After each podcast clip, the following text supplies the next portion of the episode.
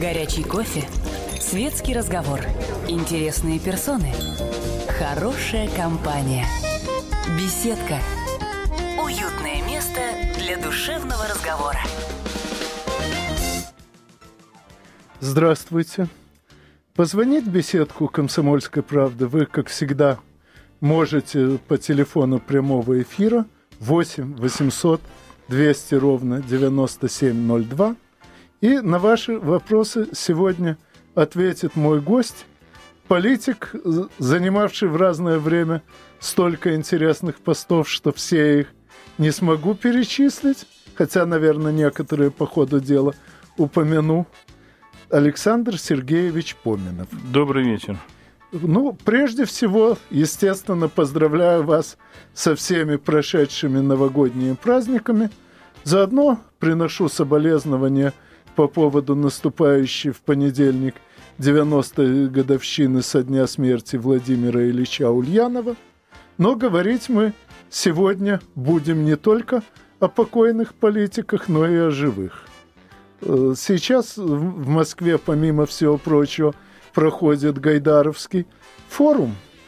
И у меня, конечно, есть свой взгляд на этот форум, но предпочту, чтобы э, начал мой гость, поскольку он может об этом высказаться куда цензурнее меня. Наоборот, куда не цензурнее. Э, посмотрел прессу, которая внимательно следит за Гайдаровским форумом и не первый год, да, ну и, в принципе, нового ни, ничего для себя не нашел. То есть а, одни и те же мантры э, неолибералов о том, как надо страну еще сильнее раздербанить. Я имею в виду предложение Шувалова, э, что к 2020 году 25% э, собственности останется за государством. государством а все остальное опять перейдет в частные руки. То есть приватизация продолжается дальше. Кстати, меня э, это как раз не удивило. Это уже привычно.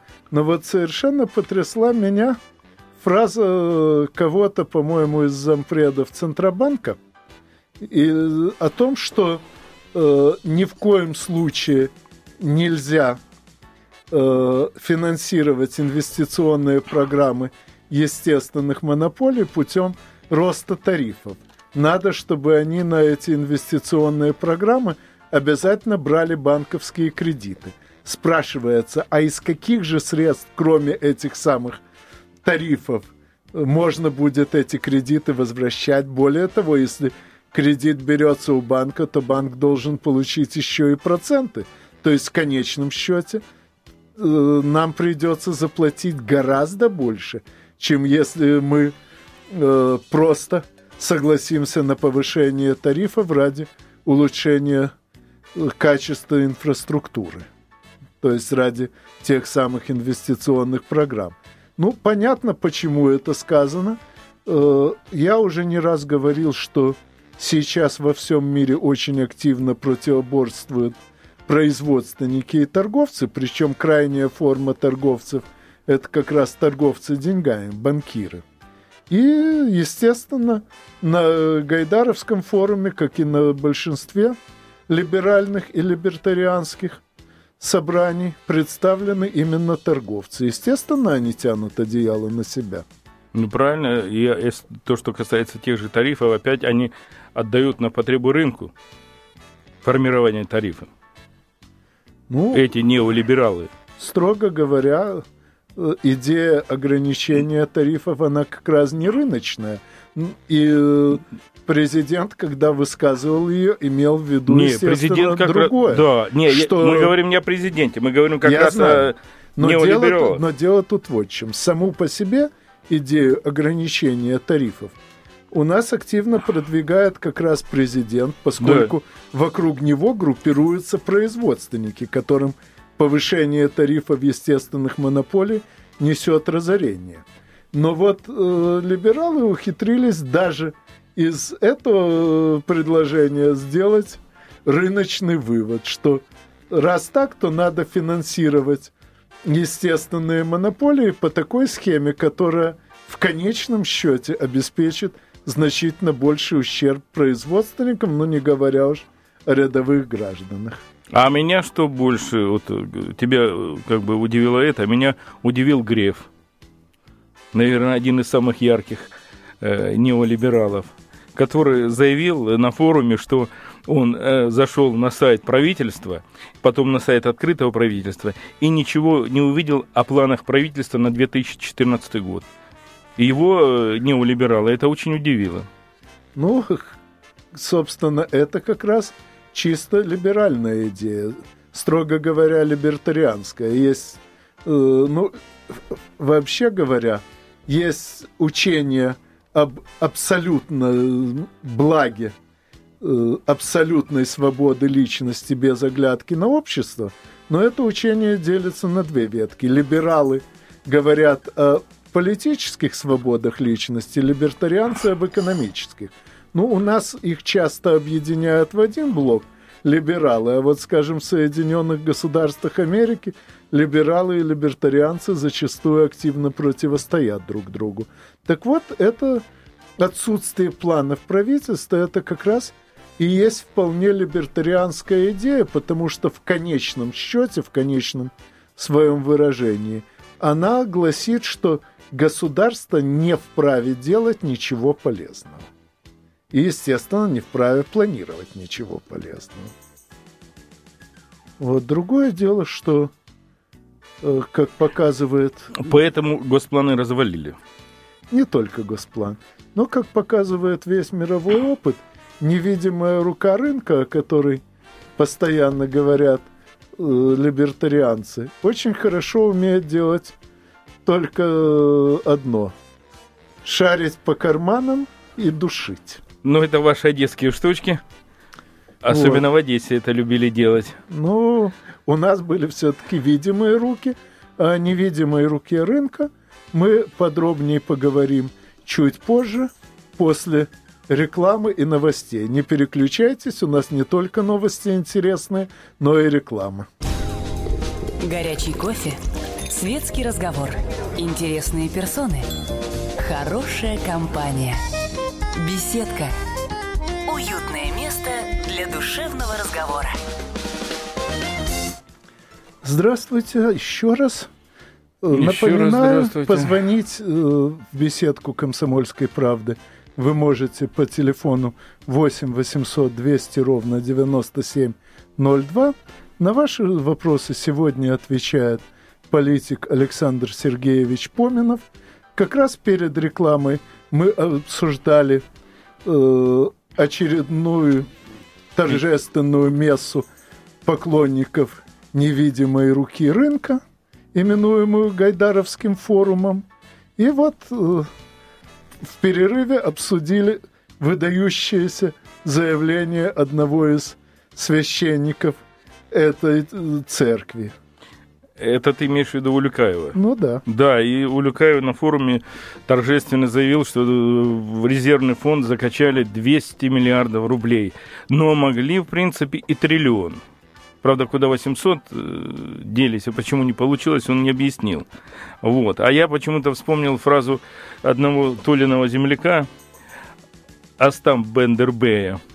Граждане, храните деньги в сберегательной кассе. А у нас все-таки получается наоборот – государство в лице министра финансов, да, хранит деньги не в сберегательной кассе, а в сберегательной, вернее, не в сберегательной кассе российской, а в сберегательной кассе американской. Но, строго говоря, там несколько хитрей. Э, резервный фонд хранится формально э, в, Бумага. в Центральном банке и в банке ВТБ. Но по закону об этом фонде банки обязаны в свою очередь большую часть денег э, резервных фондов держать в ценных бумагах. бумагах максимальной надежности и ликвидности. А кто у нас ставит рейтинг надежности? Ну, я указал... Американские рейтинговые агентства. Естественно, американские ценные бумаги считаются самыми надежными, они же считаются самыми ликвидными, то есть их быстрее всего вроде бы можно продать для того, чтобы переложить деньги из американских ценных бумаг в украинские. Пришлось даже принимать специальное постановление правительства, но о взаимоотношениях с Украиной мы поговорим позже, а сейчас звонок. Яна, здравствуйте. Алло. Да. Здравствуйте. Ян, извините, я не расслышал. Ян, да. Да, Ну, здравствуйте. Здравствуйте еще раз. Вот такой вопрос вот попал, вот мне 45 лет. Работаю, не пьющий, воспитываю сына, есть жена, ну все такое. Попал в такую передрягу. В течение четырех месяцев мне работодатель не выплачивает просто зарплату. У меня есть официальная бумага, что вот у меня столько-то начислено. При всем при этом у меня есть кредит в банке. Банку объясняю ситуацию. Я и сейчас как бы не, не дома на диване, а также работаю. И банк меня постоянно как-то вот... Я понимаю правоту и банка, что нужно вернуть. Я им объясняю ситуацию. Если есть возможность подождать, подождите, мне вот выдадут там-то зарплату. Почему-то у нас работодатели сейчас стали делать так, что первый месяц ты работаешь бесплатно, полностью как бы бесплатно, как бы зарплата твоя остается в прозапас. Не знаю, в связи с чем это, конечно, связано. Получается, что, ну, я попадаю в такую ситуацию, и вот меня со всех сторон как бы давят, терроризируют, а работодатель, ну, совершенно никак на мои просьбы не берет телефон. Не знаю, вот как вот быть. Не, ну тут, э, поскольку я не предприниматель и не экономист, к сожалению, да, единственное, это нужно писать э, в прокуратуру, в те органы, которые контролируют и проверяют работодателя, поскольку здесь нарушение трудового законодательства явное. Вот Ну, а единственный я- путь.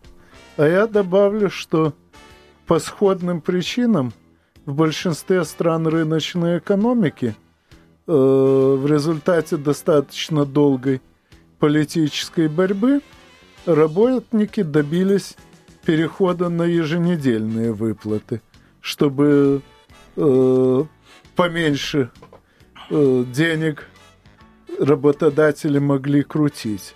У нас сейчас обсуждается нечто подобное, но, естественно, работодатели против. А в любом случае, в дан... тут идет речь именно о нарушении трудового Ну, законодатель- законодательства, и думаю, что грамотный юрист сможет вам помочь. Сейчас есть юристы, которые такого рода делами занимаются практически бесплатно, ну, по сути, для рекламы самих себя, но заодно и людям помогают. Снова звонок. Яков, здравствуйте. Э, Добрый, добрый вечер. Добрый вечер. У меня вот какой вопрос такого исторического характера. Э, Значит, по вопросу вот э, Советского Союза. Э, Почему, например, нельзя было, чтобы в состав э, Советского Союза вошла, например, э, Восточная Европа, а Среднюю Азию оставить, наоборот, в качестве соцлагеря? Понятно. Ну, во-первых, когда создавался Советский Союз, э, Средняя Азия э, была частью Российской империи, и, э, соответственно, ее было, естественно, включить в реинкарнацию этой империи. А тогда как Восточная Европа, включая и отколовшиеся от империи восточную часть Польши и э, Финляндию и захваченную Румынией Молдавию, это все Нет, было... Антон, извини, пожалуйста, может, Яков. Яков подразумевает то, что когда Польша, Германия стали социалистическими государствами после... Понятно. И мы, он Ну имеет да. в виду, включили бы не как государство, они были э, Вот. э, Варшавского Э, договора, ну, а 15, 16, 17 Э, республики. Дело в том, что э, единое государство должно подчиняться в целом единому законодательству. А привыкание к новым законам требует очень большого времени. Если бы мы включили э, страны э, Восточной Европы в состав Союза, их жители испытали бы значительно большую ломку и потрясение, чем то, которое испытали на переходе от капитализма социализму, и даже большее, чем испытали сейчас, когда из социализма провалились обратно в капитализм. То есть это пришлось бы добавлять прямое насилие. Вряд ли кому-то это насилие было полезно. Михаил, Михаил, здравствуйте. А, здравствуйте. Добрый день. А, у меня вот два вопросика связанных. Значит, первый вопрос. Если экономика должна расти на сколько-то процентов в год, то в итоге получается, что она должна расти по экспоненте. И отсюда, в общем, понятно, что если у нас еще берется, так сказать, банковские кредиты и банковские судные проценты, то тут возникает вопрос, что лучше, э, сумма экспонент или экспонент суммы. И вот не здесь ли зарыта вся вот эта, так сказать, э, проблема вот этих всех экономических формов и всего. И еще, если можно, маленькое замечание – да. Э, я вот в прошлый раз говорил про самоудовлетворение. Я э, имел в виду что? Что вот вся вот эта идеология, которая нам навязывается, потребляй больше, потребляй на себя, она очень здорово напоминает с точки зрения психологии ситуацию, которую описывал Салтыков-Щедрин с откормом молочного теленка, или же вот, э, допустим, как минимум статью самоудовлетворения в словаре Брагауза Ефрона. Ну, Все.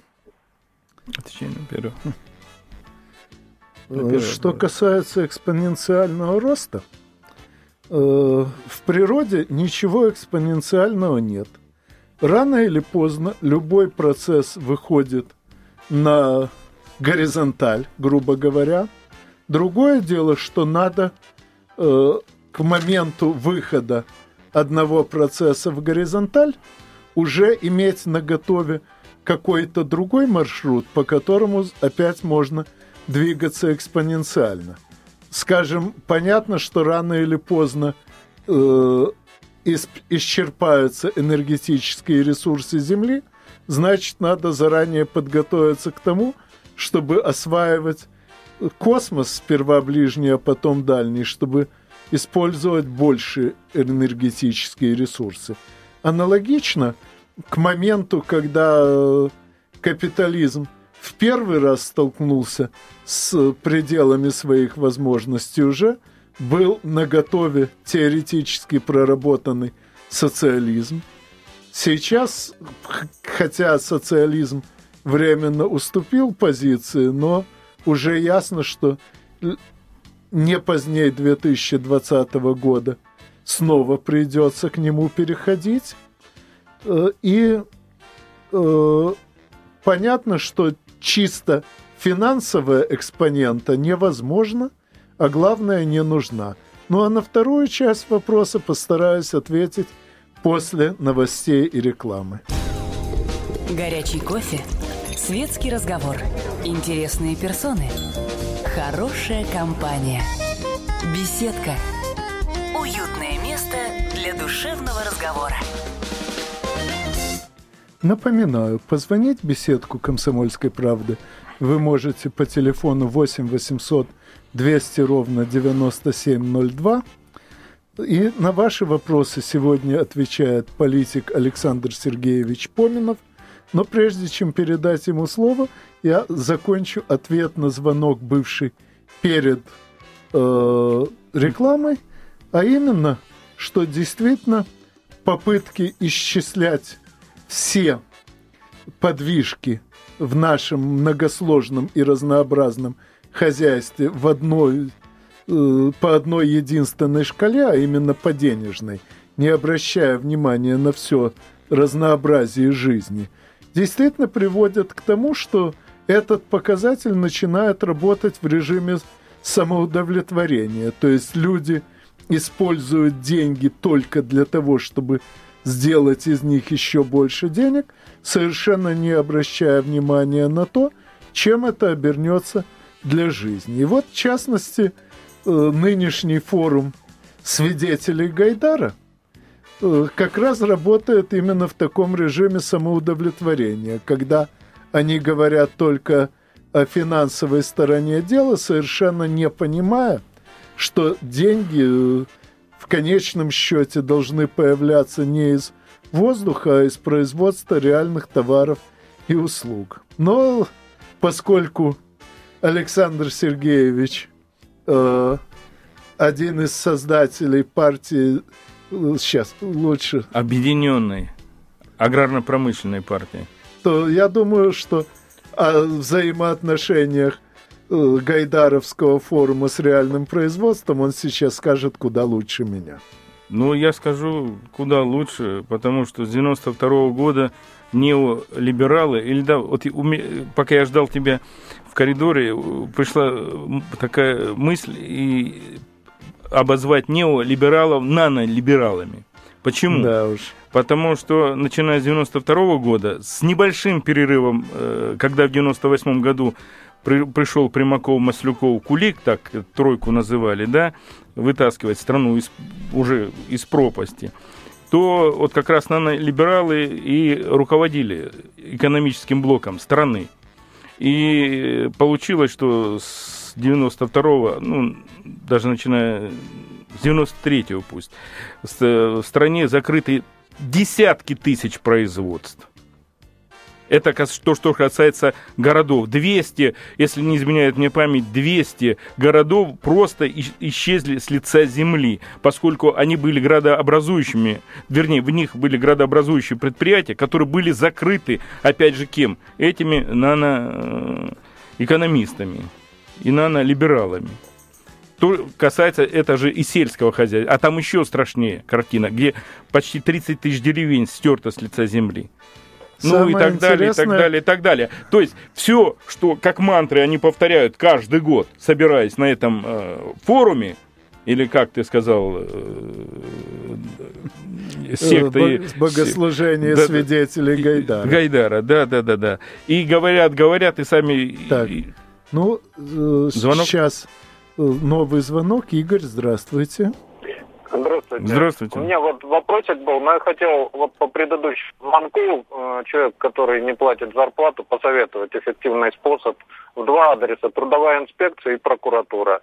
Мал, работодателю мало не покажется. Спасибо. Ну, мы так и посоветовали. Спасибо вам большое, да. что вы подкованы. А вопрос, да. да, вопрос у меня э, такой.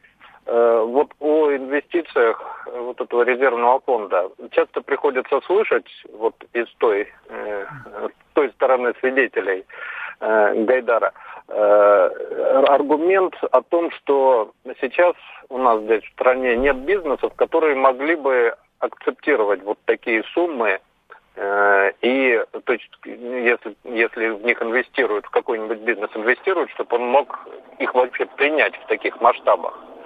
Вот на, этот, на эту мысль вы как-нибудь сможете прокомментировать? Вот какой бизнес может принять эти инвестиции э, и вернуть еще их после того, как он принял? Ну, ну, я понимаю, что там есть и социальные задачи у любого бизнеса, а вот чисто с финансовой точки зрения.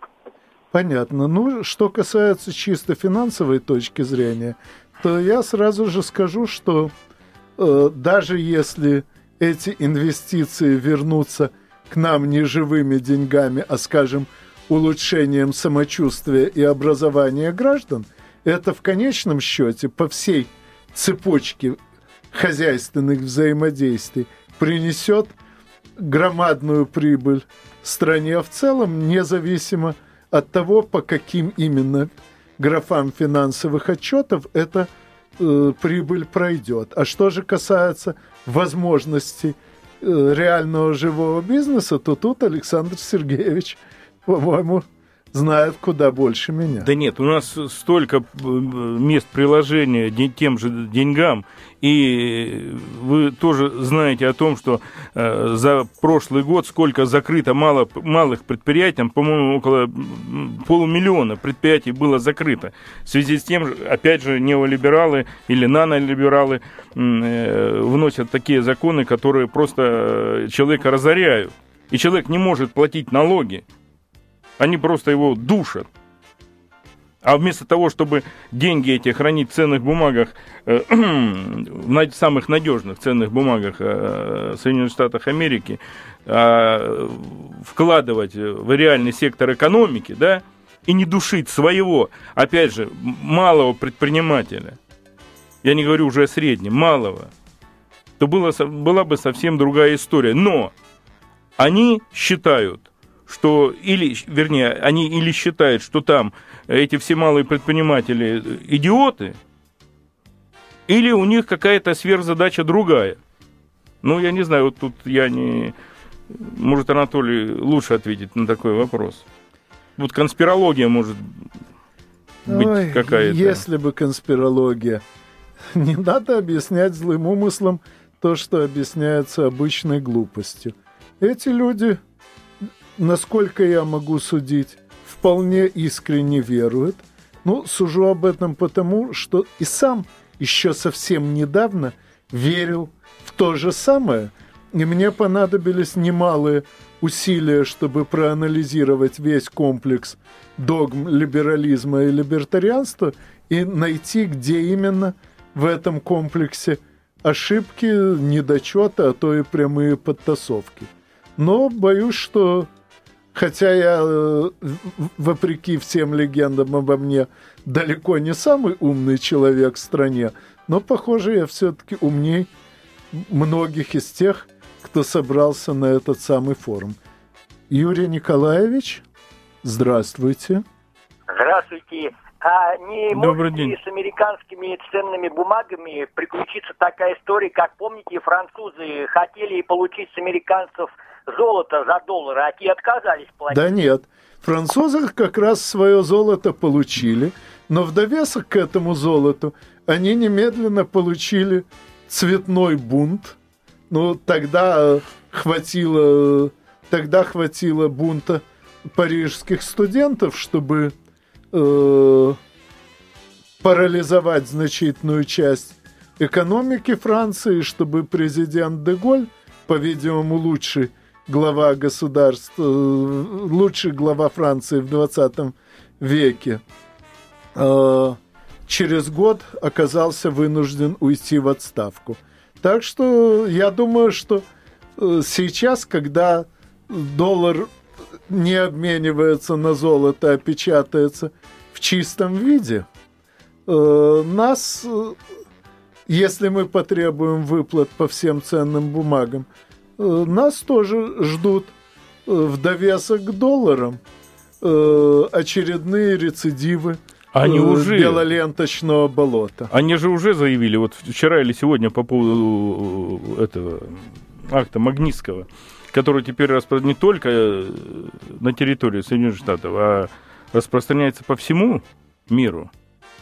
Это что такое, по-твоему? Это звоночек? Ну да, это на самом деле предложение нашей элите. Либо вы разваливаете страну, и тогда вам предоставляется возможность проедать ваши деньги, уже выведенные за рубеж, именно проедать. Потому что опыт э, покойного Березовского и еще живых Бородина с Чичваркиным показывает, вложить эти деньги во что-то прибыльное не позволят. Либо вы пытаетесь обустроить свою страну, но тогда э, из нее мы вас никуда не выпустим. Ну так вот, если мы обустроим свою страну, тогда пусть попробуют не выпустить. Ну а дальше, после новостей и рекламы. Горячий кофе, светский разговор, интересные персоны, хорошая компания, беседка, душевного разговора. Позвонить э, в беседку «Комсомольской правды» вы все еще можете по телефону 8 800 200 ровно 9702. На ваши вопросы сегодня отвечает политик Александр Сергеевич Поминов. И Анатолий Вассерман. сейчас он ответит на вопрос Кирилла. Кирилл, здравствуйте. Да, здравствуйте. Здравствуйте. Ну, я хотел бы сказать, что, э, конечно, идет пропаганда сильнейшая на Западе. Вот даже такое простое явление, как, например, э, гонка Париж-Декар, да, вот сейчас идет. Мгм. Я наблюдаю и Евроньюз, и э, французские, и немецкие каналы круглосуточные не показывают гонки грузовиков, а говоря о Декаре, потому что там сейчас выигрывают наши команды. Вот это настолько поражает и, раскрывает как раз вот эту вот суть пропаганды. То есть вот эти либералы, они, конечно, им настолько прочистили мозги, а кто-то просто по своей сути является таким же пропагандистом а, западной либеральной вот этой вот неправильной идеологии для России. А по поводу денег, вот э, я риэлтором работаю, считаю, что даже учитывая кризисы, падение цен как залога недвижимости по ипотеке, если бы государство хотя бы давало 30% ипотечного взноса, да, вот 30% от стоимости реальной и рыночной квартиры под те же самые проценты, которые они дают американцам, это уже помогло бы многим семьям. Вот, как первый взнос или как доплата к улучшению жилищных условий. Но ничего это не делается. Наши деньги, кстати, пенсионного фонда тоже непонятно, где сейчас находятся и какой доход они приносят. Э, мне кажется, что эти люди, которые мечтают жить за рубежом, не могут быть патриотами и не могут думать о своих людях, потому что они не любят свою страну. Но, Кирилл, но они в открытую говорят, что никак да. нельзя снижать процентную банковскую ставку. Да, хотя ведь ипотека это долгосрочные кредиты, э, которые никак не связаны с инфляцией. Вот это их разговоры по поводу того, что э, процентная ставка не может быть ниже инфляции, это вранье. А во, многих странах она э, намного ниже реальной инфляции, инфляции официальной, потому что это долгосрочные кредиты. И рассчитывать долгосрочный кредит с учетом инфляции просто невозможно. Инфляция все время меняется. Ну, вы знаете о том, что банки без всякого удовольствия э, дают да, кредиты на длительный срок. От банков. Отказаться от банков можем, как это есть.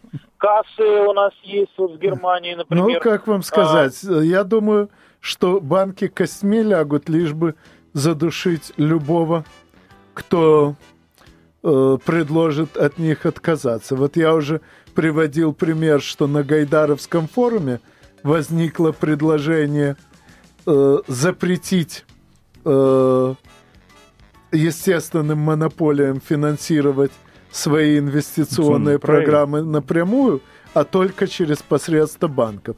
Ну, вообще должен сказать, что еще до начала Гайдаровского форума Евгений Максимович Примаков очень четко объяснил, что все сказанное на этом форуме. Все, что будет сказано. Да, все, что будет сказано на этом форуме, вредно для страны и мира. Но это опять-таки Александр Сергеевич нет, расскажет я только, Нет, но я э, только поддержу, опять же, э, слова Евгения Максимовича, с которыми согласен и готов подписаться под каждым его словом, потому что мне даже пришлось с ним некоторое время поработать вместе, я знаю, что это за человек. Вот. И человек, э, которому сегодня 84 года, и он, я хочу сказать, что очень востребован на самом-то деле. Но какие эти же неолибералы или нанолибералы, они же способствовали тому, чтобы старик Ельцин э, погнал их э, поганой метлой из Белого дома. К и, сожалению, и то, ненадолго. Да, да. И может быть, страна жила совсем э, в других координатах сегодня. Но э, то, что сказал Евгений Максимович на, в клубе «Меркурий», более того, кто там присутствовал? И кто, я так понимаю, косвенно солидарен с Евгением Максимовичем? Валентина Ивановна Матвиенко, третий человек в государстве. И был глава РЖД Якунин на этом клубе это как раз есть та естественная монополия, которой, э, которой не дают развиваться на собственные средства, а только посредством банков, опять же. Вот о чем сказал Анатолий Александрович. Да, ну и надо сказать, что да, нет, Толя, можно да, я еще добавлю? Хорошо. И здесь, конечно, э, прозвучала из уст Евгения Максимовича следующая, очень важная вещь, что, э, ну, по его словам, Путин начинает э, дистанцироваться от этих неолибералов. И что ну, как я понимаю, уже читая между строк, что идет какая-то внутри корпоративная борьба между Белым домом и администрацией президента, между какими-то э, другими ну, структурами, ну, может быть, силовыми. Давно пора. Ну, если вот. это так. Сейчас снова звонок. Александр, здравствуйте. Доб... Добрый день. Добрый день. Вот у меня такой вопрос.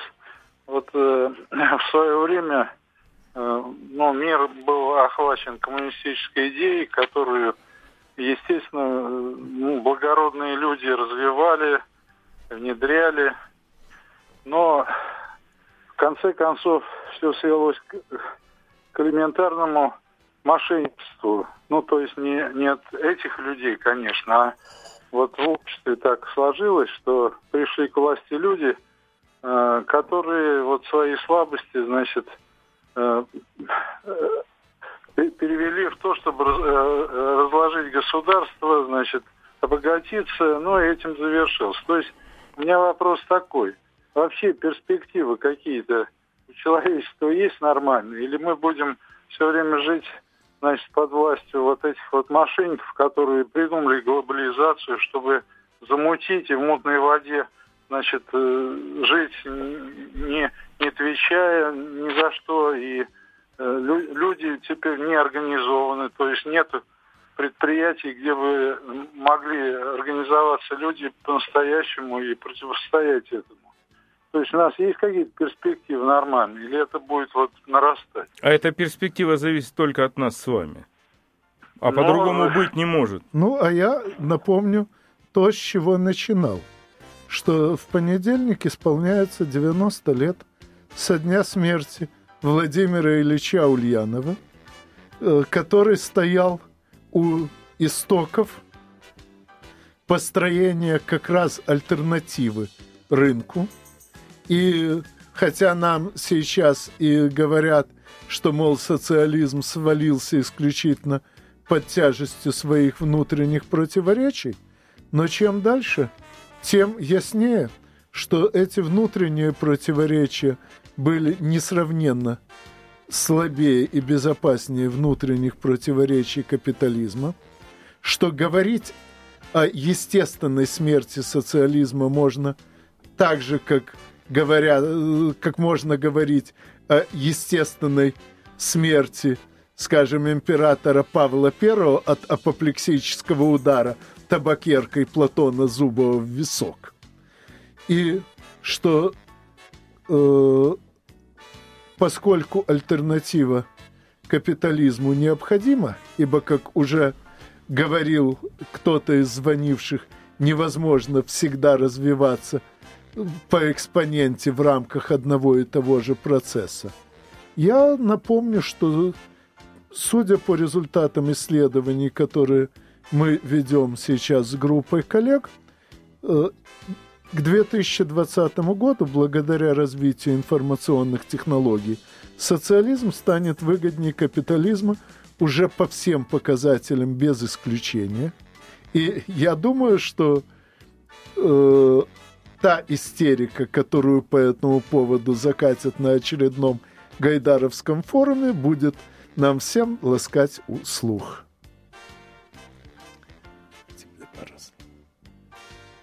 Мне... А, ну, последний звонок. Анатолий, у нас буквально полминуты, слушаем вас. Да, Здравствуйте. Спасибо за передачу, за, э, за готовность отвечать на все вопросы. Скажите, вот два таких, э, скажем, э, с одной стороны, вот свидетели Гайдаровы нам вещают о том, о прелестях глобализации и так далее. С другой нас вот призывают всех, так сказать, любить родину, к патриотизму как-то. Вот, вообще как это сочетается? Вот с одной стороны увод капиталов и вообще вот подобное развитие экономики, с другой нам говорят, ребята, вот надо патриотизм, надо родину. Вот Понятно. Ну, к сожалению, времени мало, скажу в двух словах. Да, мир действительно един, но помочь миру мы можем только опираясь на свою страну, и поэтому наша задача сделать прежде всего свою страну процветающей. Беседка. Беседка. Уютное место для душевного разговора.